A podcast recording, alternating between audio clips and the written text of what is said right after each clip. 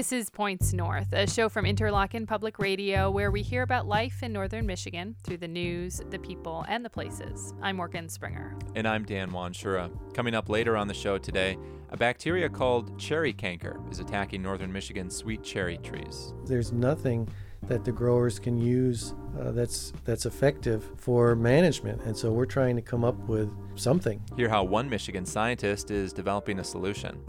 Plus, we're going to go wassailing in a northern Michigan orchard. That's coming up later. But first, IPR's Max Johnston has been reporting on cherry tariffs. Hi, Max. Hi, Morgan. There's a bill in Congress that's supposed to even the playing field for U.S. tart cherry farmers. Can you just summarize what's going on there? Yeah, so right now, tart cherry farmers in Michigan are essentially getting priced out of their own market because about 10 years ago, Turkey started really heavily importing their own tart cherries. In some cases, those Turkish products are selling for below half the price of domestic ones. So now those Michigan tart cherry farmers want the federal government to step in and level the playing field. How is it that Turkey's able to sell their tart cherries for so much cheaper? Well, there's some evidence that Turkey is heavily subsidizing their tart cherry farmers to the point that they can sell them really for dirt cheap. On top of that, for a long time, a lot of Turkish products were coming into the U.S. tariff free. Wait, tariff free? How come? How can they do that? Well, that's the result of a deal between the U.S. and Turkey during the Iraq War. Essentially, uh, the U.S. was allowed to use certain strategic military bases in Turkey, and as a result, the U.S. let Turkey import a bunch of stuff tariff free. That's so interesting. Just a, just a look into how foreign policy affects trade. Max, you did a feature story on this, but one of the things that didn't make it into your report was how retaliatory tariffs are affecting cherries. Can you talk a bit about that? So, last year, when the U.S. put tariffs on Chinese steel and aluminum, China fired back with tariffs on certain American products, and one of those was American cherries. Now, those tariffs trickled down to tart cherry farmers to the point where they lost millions of dollars. I'm guessing they're not thrilled about that. That's safe to say. I'm going to let Ben LaCross, he's a tart cherry farmer from Leelanau, sort of explain what they think. The cherry industry is like a nail. We just keep getting hammered and hammered and hammered, and there's no relief in sight. Okay, last month, the U.S. Senator Gary Peters introduced a bill to address this inequity. In a nutshell, what would it do? That bill would let the Commerce Department investigate those Turkish subsidies. If they're as severe as some people think they are, then the U.S. can levy tariffs to offset that price difference and hopefully make the market more competitive for domestic tart cherry farmers. Max Johnston is a reporter for IPR. Thanks so much, Max. Thank you, Morgan. Now we turn from tart cherries to sweet cherries and a devastating disease that's affecting orchards around the country. Bacterial canker causes oozing infections in the cherry tree bark, killing branches and even entire orchards. There's no effective method to treat it either, but scientists are trying to harness bacteria killing viruses to help farmers keep it under control. IPR's Kaye LaFond has more. There's very little open bench space in George Sundin's lab at Michigan State University. Uh, back here.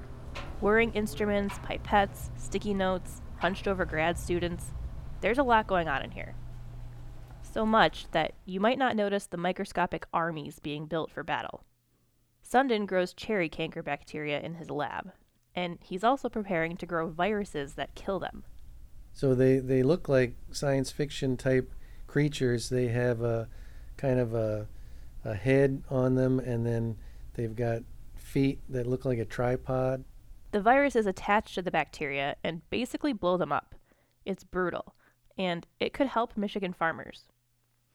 200 miles away on the Leelanau Peninsula, Jim Bardenhagen sits at his kitchen table talking about all the things cherry farmers worry about climate change, foreign fruit imports, invasive insects, and cherry canker. But uh, in the spring, if we get a wet, cold uh, day in, in uh, during blossom time, that's it's a, usually a very serious infection. You know, of them. We've had times when we really got hit hard, and it takes uh, two three years to to pull out of it to get production back after that happens. The most popular sweet cherry varieties are also the most susceptible. Every orchard in the state is affected, and there isn't a good treatment available. Farmers sometimes spray a copper solution to little effect. Other than copper, can't really do much control. Uh, but other than prune it out in the winter when we're pruning. That's where those bacteria killing viruses in George Sundin's lab come in. They already live in orchards all over Michigan, but they're in really small numbers. Sundin's team is collecting the viruses called phage from the soil beneath cherry trees. He already has some in his fridge. and we'll try to separate the phage from the from the soil particles, and then can purify that and start studying it. Sundin will then take the viruses and grow big populations that can be sprayed on trees. He says the spray will be safe because the viruses can only attack cherry canker bacteria and won't infect anything else. But there are a few other kinks to work out. There's the risk of bacteria developing resistance. We're trying to come up with a mixture of about five or six different phage that we can use in one uh, spray solution so that even if the bacteria became resistant to one of the phage, we'd have five other ones in the mix that could infect it. Also, the sun can damage the virus. Sundin's team is testing materials like carrot juice to act as a sunscreen. Got to be cheap, and it has to be something that uh, you can put in a spray tank, which is 100 gallons. Sundin says they're probably 5 to 10 years out from having something ready to use. In the meantime, farmers will keep pruning their cherry trees and hoping for the best. For Points North, I'm Kaye LaFond.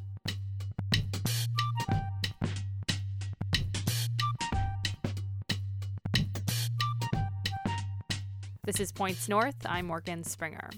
Michigan apple growers are hoping to match last year's record harvest. Modern technology is a big part of their success. But since ancient times, English apple growers have held a special ceremony to try to ensure a bountiful harvest. It's called a wassail. It's a term that goes all the way back to the Vikings. And Fred Kiesler with Red Pine Radio has the story of one northern Michigan cider maker who held his 10th annual wassail this winter. It's a cold and snowy January night in Leelanau County. Hundreds of cider lovers are trudging through the orchard at Tandem Ciders. As part of the wassail, they're following a man dressed entirely in green clothing and wearing a mask made of leaves. Waiting in the orchard next to a roaring bonfire is Dan Young. He owns Tandem Ciders. Young is dressed in a black coat and a top hat. Welcome, everyone, to our 10th annual wassail party here at Tandem Ciders. Since ancient times, people have gathered together in the apple growing areas of southern England to toast the apple trees in the middle of the winter and to thank them for the apple harvest and to scare away any spirits, any benign, wait, no, malignant spirits. and maybe even some benign spirits. to scare them away. and now, the Green Man will read the wassail incantation. The Green Man steps to the front of the crowd and reads a traditional wassail poem, wishing for a good harvest. Blessings to the apple trees, to steady rains and gentle breeze, to healthy blossoms and hungry bees. With our cider, we drink to thee. With incantation done, the ceremony ends with a great fireworks display. And now, we'll make some noise to scare away any malignant spirits. Let's go!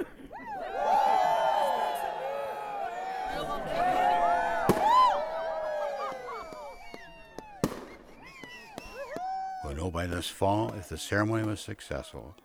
For Interlochen Public Radio, I'm Fred Kiesler. Fred's part of Red Pine Radio, a community workshop that meets monthly at IPR. If you're interested in joining the group, email redpineradio at interlochen.org.